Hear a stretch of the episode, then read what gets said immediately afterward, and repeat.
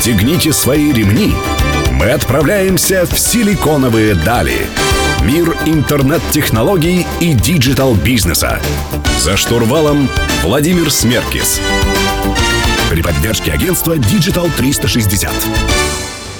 Добрый день, друзья. Сегодня среда. В эфире программа «Силиконовые дали» на Мегаполис 89.5 FM. Эм. И сегодня мы поговорим про лизинг 2.0, как компании перестраивают консервативный рынок продажи автомобилей. И у меня в гостях Василий Истомин, Chief Marketing Officer или маркетинг-директор, говоря по-русски, компании Азур Драйв. Василий, добрый день. Добрый день, Владимир. Василий, вот э, говорим про боль таксистов. Как э, предпосылки к э, запуску финтех-стартапов э, хотелось бы у вас узнать. Каким, почему основатели ваши начали эту историю делать э, и какой у них бэкграунд был? Понимаете, в чем дело? Сейчас на рынке такси сложилась такая своеобразная ситуация, когда таксисты вынуждены брать автомобили у таксопарков. Это зачастую очень дорого. Эти автомобили не всегда в лучшем состоянии. За ними не очень хорошо следят. И, в общем и целом, поскольку один из наших основателей, он бывший топ-менеджер крупного таксопарка, появилась бизнес-идея о том, что зачем нужна прослойка в виде таксопарков. Давайте попробуем э, делать, выдавать автомобили таксистам напрямую, чтобы они за ними следили, чтобы это были их автомобили. В конце срока лизинга они без дополнительных платежей могли забрать себе этот автомобиль. Ну и, собственно, собственно, таким образом таксистам это было бы выгоднее, просто исходя из ежемесячных, ежедневных платежей. Ну, то есть таксисты э, теперь могут брать автомобили на себя, но им необходимо все равно, наверное, регистрировать ИП. Насколько я помню, лизинг — это история для юридических лиц исключительно. Или сейчас это поменялось? Вы у себя на сайте, по крайней мере, говорите о том, что физикам можно тоже брать лизинг. Э, да, можно. Лизинг э, юридически — это договор финансовой аренды. То есть, таким образом, это может быть и физическое, и юридическое лицо. Просто лизинг в России исторически больше относится к юридическим лицам, там, в первую очередь, потому что это очень выгодно в плане возврата от НДС, если компания платит этот НДС, находится на основной системе налогообложения.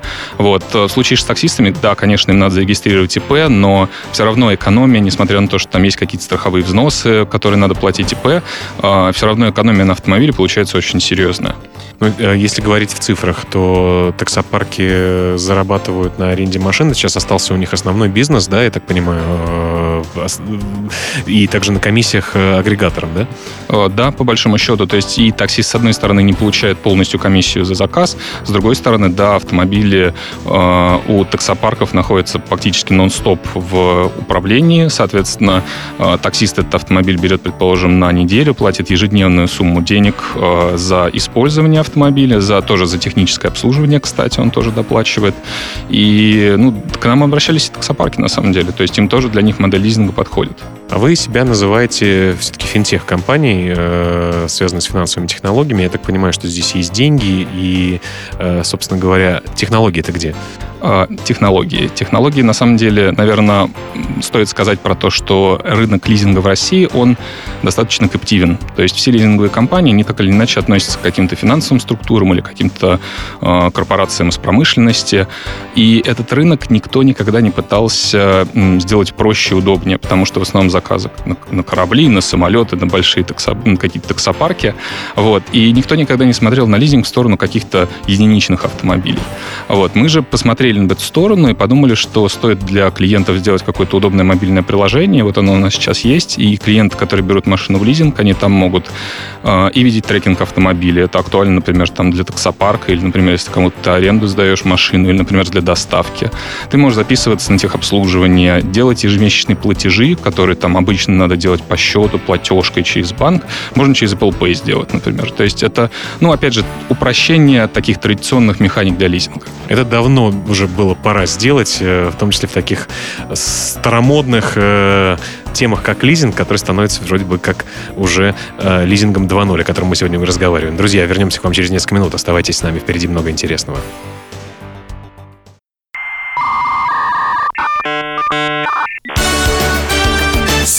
Силиконовые дали. За штурвалом Владимир Смеркис. Друзья, в студии по-прежнему Владимир Смеркис. Сегодня мы разговариваем про лизинг 2.0, о том, как перестроить консервативный рынок продажи автомобилей. Э, Василий, расскажите, пожалуйста, вот в Европе и США я знаю, что две трети автомобилей взяты в лизинг. Э, почему так это популярно и как обстоят дела у нас на родине?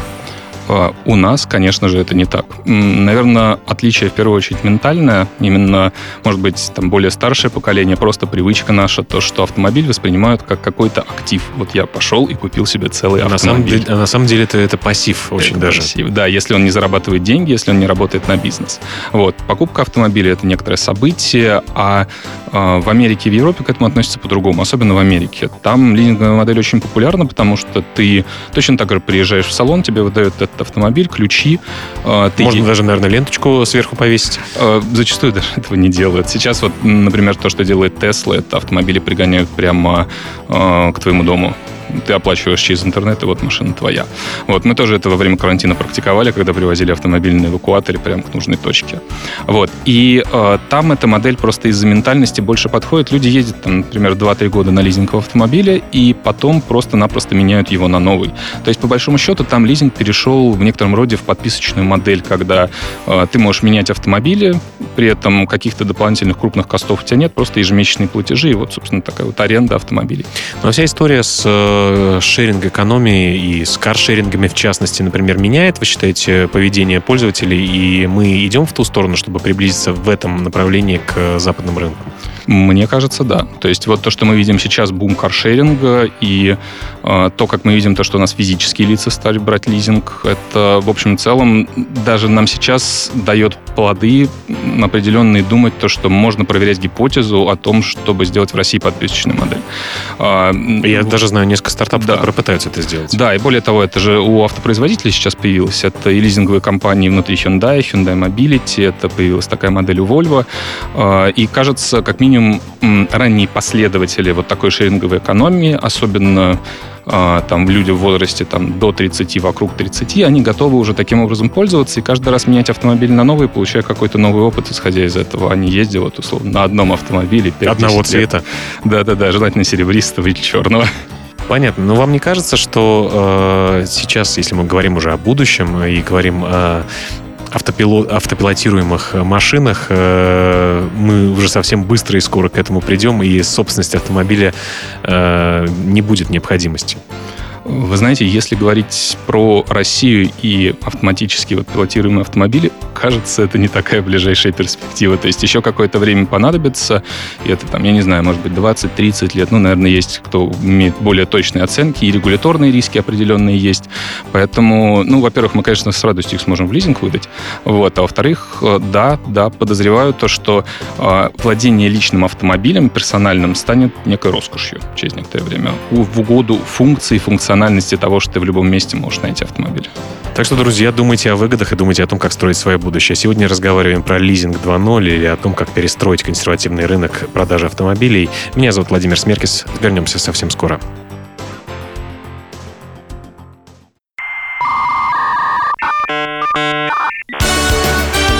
Силиконовые дали. За штурвалом Владимир Смеркис. Друзья, вы продолжаете слушать «Силиконовые дали». В студии по-прежнему Владимир Смеркис. Сегодня мы говорим про то, как перестроить консервативный рынок продажи автомобилей с Василием Остоминым. Василий, э, расскажите, пожалуйста, разницу все-таки для слушателей лизинга и автокредита. И почему, собственно говоря, в России автокредиты до сих пор самый популярный, наверное, способ покупки автомобиля? А, слушайте, ну причин на самом деле есть несколько, почему это самый популярный способ. В первую очередь, наверное, это маркетинговые компании банков и, в принципе, популяризация кредита просто как э, возможности купить какой-то себе автомобиль, недвижимость, ну, на самом деле, что угодно, просто кредитных денег. А, если говорить про лизинг, то у лизинга есть ну, одно очень важное отличие, связанное как в регуляторике. По сути, это договор финансовой аренды, и а, автомобиль находится в собственности лизинговой компании. То есть человек на ней до момента, пока он ее не выкупит или не пройдет последний платеж, он ездит по договору аренды на нем. Вот. Потом, соответственно, он переходит в его, в его собственность. При всем этом, если э, автомобиль берется на юридическое лицо, которое возвращает НДС, то э, этот НДС за этот автомобиль можно вернуть. Таким образом, автомобиль в текущих реалиях становится дешевле на 20%. Фактически он покупается таким образом в рассрочку в случае с лизинговыми платежами. Я так понимаю, что многие, то, что тот, тот факт, э, что автомобиль не находится в его собственности в данный момент, воспринимают как проблему. А на самом деле в этом есть некоторые, наверное, для некоторых, э, некоторой аудитории выгоды. Э, да, это выгода как с точки зрения кредитной истории, отсутствия каких-то обязательств перед банками. Если, например, хочется брать какой-то кредит побольше, ты можешь взять автомобиль в лизинг, и в кредитной истории его не будет. Плюс, наверное, не стоит забывать то, что в случае с банковским кредитом на автомобиль ПТС остается все равно в залоге у банка, и ты с этим активом ничего, ничего не можешь сделать. В случае с лизингом это договор, который на самом деле можно использовать по-разному. Это актив, который можно передать, перепродать, отдать в сублизинг, в аренду. То есть на кого-то можно переоформить этот конечно, лизинговый договор? Конечно, так можно сделать. У нас некоторые клиенты так делают, приходят, и мы или делаем моменты, связанные с сублизингом, когда они могут передавать сами в аренду эти же автомобили. А что, если происходит плохая ситуация, человек не может дальше платить за автомобиль? Какие варианты здесь э, в этом случае возможны? Э, ну, в период пандемии, конечно, мы старались идти навстречу. А, вообще это решается в персональном порядке с конкретным клиентом. Там зависит от того, это физическое лицо, компания, а, какие обстоятельства этого. То есть обычно смотрится персонально, и, в принципе, или бывает то, что перерасчет какой-то может произойти, или мы можем предложить то, что мы просто забираем этот автомобиль, там, перепродаем его, например. То есть ну, вариантов масса. Но, но не произойдет такого, что человек, условно говоря, покупает себе автомобиль за 3 миллиона рублей, выплатил за него полтора миллиона рублей, и у него на столе э, или компания, и у них настали временные сложности, и он потеряет все эти деньги и останется без автомобиля. Ну, если он будет себя, наверное, как-то не так вести, будет пытаться увести его, я не знаю, куда-то очень далеко и каким-то образом скрывать. Не будет это, мошенничать. Да, не будет никаких мошеннических действий, то, скорее всего, ему подают навстречу, и можно будет обсуждать реструктуризацию платежей. Это возможно. Это возможно, да. Хорошо, а, но лизинг сейчас прежде всего выгоден юрлицам. Да, это факт. Почему так происходит? Э, ну, это связано с тем, что э, как раз есть возврат НДС, поэтому это, ну, это очевидная выгода, просто автомобиль становится сильно дешевле. Но я знаю, что вот в лизинг э, для компании, по своему собственному опыту, иногда автопроизводители могут предоставлять какие-то небольшие скидки. В случае работы с вами это происходит? Э, да, и мы зачастую эту скидку отдаем клиенту. То есть, естественно, там, чем дороже автомобиль, тем более этот премиальный бренд, тем больше скидку можно получить. И мы, на самом деле, подписываемся под определенный объем у автопроизводителя, то, что выкупим определенное количество автомобилей. И за счет этого, да, нам дают скидки, и мы там, в переговорах с клиентом тоже можем дать эту скидку клиенту. Друзья, именно так меняется рынок лизинга. Мы сегодня говорим с Василием Мостоминым о том, какие э, шаги нужно предпринять для того, чтобы перестроить консервативный рынок продажи автомобилей. Меня зовут Владимир Смеркис. Не переключайтесь, вернемся совсем скоро.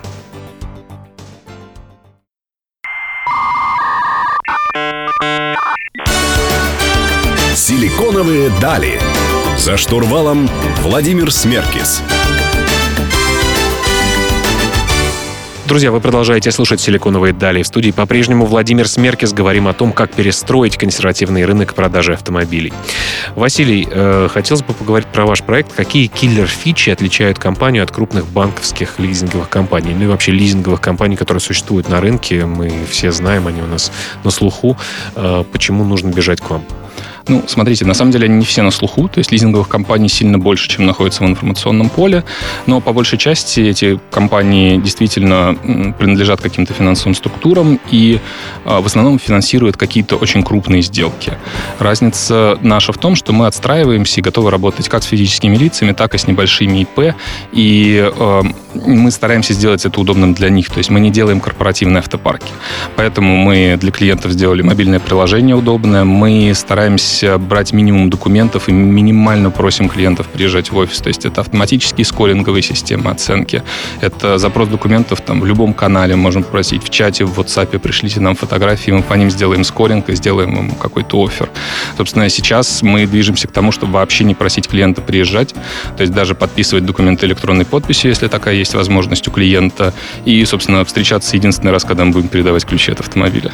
Какими критериями должна образовать, ком- э, обладать компания, физическая физическое лицо для того, чтобы иметь возможность получить э, автомобиль в лизинг? Слушайте, это на самом деле довольно закрытая информация. Это да? скоринговые требования, конечно. Нет, ну именно в базово хотя бы что. То есть это обязательно должна быть какая-то работа у человека, какой-то а, уровень дохода? Нет. Вот а. здесь как раз такой момент, то, что в отличие от банков, мы, во-первых, не требуем справки 2 НДФЛ, мы подтверждение доходов в общем и целом может происходить даже в свободной форме, там, по выписке из банковского счета. То есть у нас скоринг объективно мягче, чем у банков. Мы не требуем вот этой типа документов, там, не требуем 2 НДФЛ и подтверждение работодателей всего этого.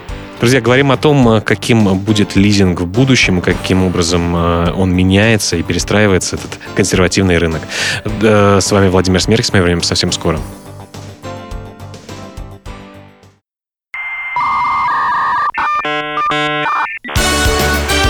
Силиконовые дали. За штурвалом Владимир Смеркис. Друзья, вы продолжаете слушать «Силиконовые дали». Меня зовут Владимир Смеркис. Сегодня говорим о том, как развивается лизинг в России при помощи цифровых технологий в том числе. А, Василий, расскажите, пожалуйста, мне о том, а, какое будущее а, ждет лизинг э, в России, потому что мы находимся с вами здесь. Э, мы знаем о том, что лизинг очень часто крупные компании берут какую-то строительную технику, под э, авиакомпании берут в лизинг самолеты у производителей и так далее. Это все вот такие большие, мощные платежи. А все-таки, если мы говорим про B2C сегмент, каким, какими преимуществами смогут люди пользоваться при помощи такого финансового инструмента? Ну, на самом деле, и не только люди, и компании. То есть мы говорим, на самом деле, о лизинге как о финансовом инструменте, которым можно и воспользоваться. компания, безусловно. Да. не только для автомобилей, не только для техники. Это может быть, в конце концов, при открытии кофейни можно кофемашину взять в лизинг. Вообще никаких проблем. А, что и... для этого должно произойти? Производитель кофемашины должен э, сказать, что он э, готов работать по такому договору? Да, по большому счету нет. Надо просто прийти в лизинговую компанию и договориться, чтобы лизинговая компания выкупила этот актив на себя и сдала, соответственно, финансовую аренду компании компании, которая э, является лизингополучателем. Вы в эту сторону движетесь? Вот, э, и на, на что вы смотрите вообще? На какие примеры? И, может быть, вы знаете какие-то интересные кейсы на рынке в целом, которые могли бы быть э, применимы у нас в стране? Базово мы смотрим просто на э, те активы, которые требуются бизнесам или физическим лицам, и которые мы бы могли, в общем и целом, выдавать в лизинг. Активно смотрим на западный рынок, где лизинг — это очень популярная модель потребления. Очень активно сейчас смотрим в подписочную модель, потому что шеринговая экономика. И вот это, это что все. такое? Как раз вот автомобили по подписке, телефон телефоны да. по подписке. Да-да-да, автомобили, телефоны, причем телефоны уже есть на российском рынке, такие стартапы. Автомобили вот потихоньку начали появляться, и мы всерьез думаем о том, чтобы запустить такое как раз э, предложение для клиентов, когда ты можешь менять автомобили там условно раз в месяц, раз в год или когда тебе это необходимо. Если критерий для человека, который берет в лизинг э, под грифом «секретно» у нас сегодня проходит, а критерии товаров, которые могут быть предметом лизинга, а все-таки какие-то есть? Это товар, который должен быть ликвидным, который можно потом продать в случае случае дефолт клиента или нет? Ну, безусловно, с этим проще работать, и это для лизинговой компании более выгодно и более безопасно. Вот. Но в общем и целом, как бы мы сейчас обсуждаем варианты как раз э, техники для ресторанов, и кажется то, что это тоже рабочие варианты. Но, естественно, ликвидность — это важный показатель того, под какую ставку мы можем дать в лизинг эту технику и насколько легко эта сделка пройдет внутри нас самих. Э, скажите, но вы, э, если большими темпами будете развиваться и таки, такой дорогостоящий товар, как автомобили, будете продолжать давать, э, когда-то, наверное, деньги кончатся. Что вы будете с этим делать? А, ну, во-первых, у нас мы вот относительно недавно вышли на точку окупаемости, поэтому у нас, в общем и целом, уже появляются свои деньги. А так, конечно, заемные деньги. Сейчас ставка, очевидно, ЦБ падает, и мы планируем, возможно, или находить еще внешних инвесторов, или общаться с какими-то банками на этот предмет. Какие-то критич... критические KPI, которые вы на себя вот в первых э, этапах развития ставите? Что это? Количество автомобилей, количество денег, количество заработанных денег – Э, все, маленькое, количество, маленькое количество дефолтов. Э, на самом деле, да, и все это. И все это деле, да. Вот такой непростой, но очень интересный бизнес. Э, друзья, мы вернемся к вам через несколько минут. Оставайтесь с нами.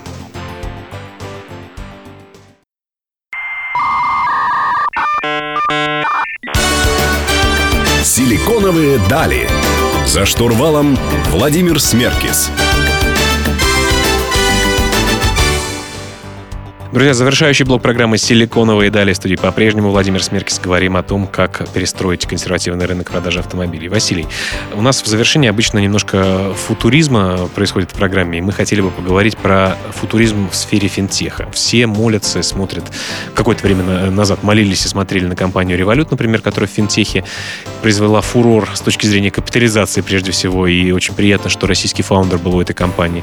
Э, вообще, с точки зрения финтех-продуктов, э, что вы видите на рынке, что интересного, куда вы думаете рынок будет двигаться, не, точ, не только с точки зрения лизинга, но и с точки зрения вот, финтех-продуктов. Это может помочь и новым предпринимателям, которые формируются в ядре нашей аудитории, которая нас слушает.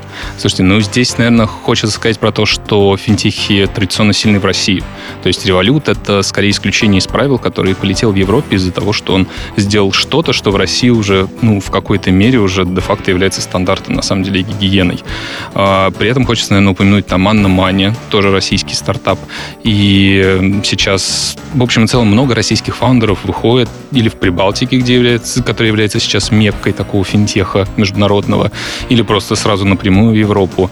А, если говорить про этот рынок и его развитие, то, кажется, это все большее количество проектов, как связанных с дебетовыми картами, может быть, какие-то другие цифровые карты, может быть, какой-то тренд на уменьшение, ну, упрощение трансграничных платежей, потому что в общем и целом сейчас как бы во время пандемии, конечно, это не так актуально, но в общем и целом э, есть вот тренд на то, что люди зарабатывают, э, например, находясь в одной стране, работают с компаниями в другой стране, и вот эта вот трансграничность платежей, стандартов, обмена валют становится все более и более важным актуальным. Ну, то, что вы говорите, очень хорошо соответствует э, лозунги э, блокчейн-евангелистов. А, Блокчейн как технология вообще для вас э, может э, быть привлекательной? Я говорю, например, о том, что на блокчейне мы можем записывать, условно говоря, дипломы в вузах, и эти данные нельзя изменить. Или, например, вести реестр квартир, э, купли-продажи квартир в каком-то регионе. Грузия, кстати говоря, делала такой эксперимент, э, вы о нем, может быть, слышали. Э, вот такие э, реестры децентрализованные могут быть будущим или нет? Мне кажется, могут. Просто текущая ситуация с криптовалютами — это, безусловно, хайп. И на фоне этого огромное количество мошенников, огромное количество проектов, которые, э, в основе которых лежит крипта, и там ее могло бы и не быть. То есть просто из-за модного слова это добавляют в название проекта или в его какую-то архитектуру. Из-за горящих глаз инвесторов, которые в 16-17 году просто несли огромное количество состояний своих в эти проекты. Да. Но как сама по себе технология децентрализации, это прекрасное решение, которое, мне кажется, через некоторое время как в госструктурах может появиться, так и на самом деле упростить э, взаиморасчеты между банками. Ну, кстати говоря, ЦБ открыл песочницу да. давным-давно, и есть альфа-лаборатории, Сбертехи и все остальные, которые эти истории пытаются пилотировать. Ну что ж, я надеюсь действительно, что новые финансовые технологии в виде лизинга 2.0, о которых мы сегодня говорили, помогут людям э, более комфортно планировать свое будущее, с большим комфортом э, покупать автомобили, владеть ими или работать на них в случае с таксистами, например. Напомню, друзья, что у меня в гостях был Василий Истомин, маркетинг-директор компании Azure Drive. Каждую среду в 15.00 мы беседуем с интересными предпринимателями из сферы IT, э, из финтеха, из блокчейна, из фудтеха, в общем, из разных технологий, которые меняют нашу жизнь к лучшему. А мы также запустили YouTube-канал, в котором делаем интересные интервью. Обязательно подписывайтесь, подписывайтесь на мой Инстаграм, там я публикую много классного интересного контента. А с вами мы услышимся ровно через неделю. Всем пока!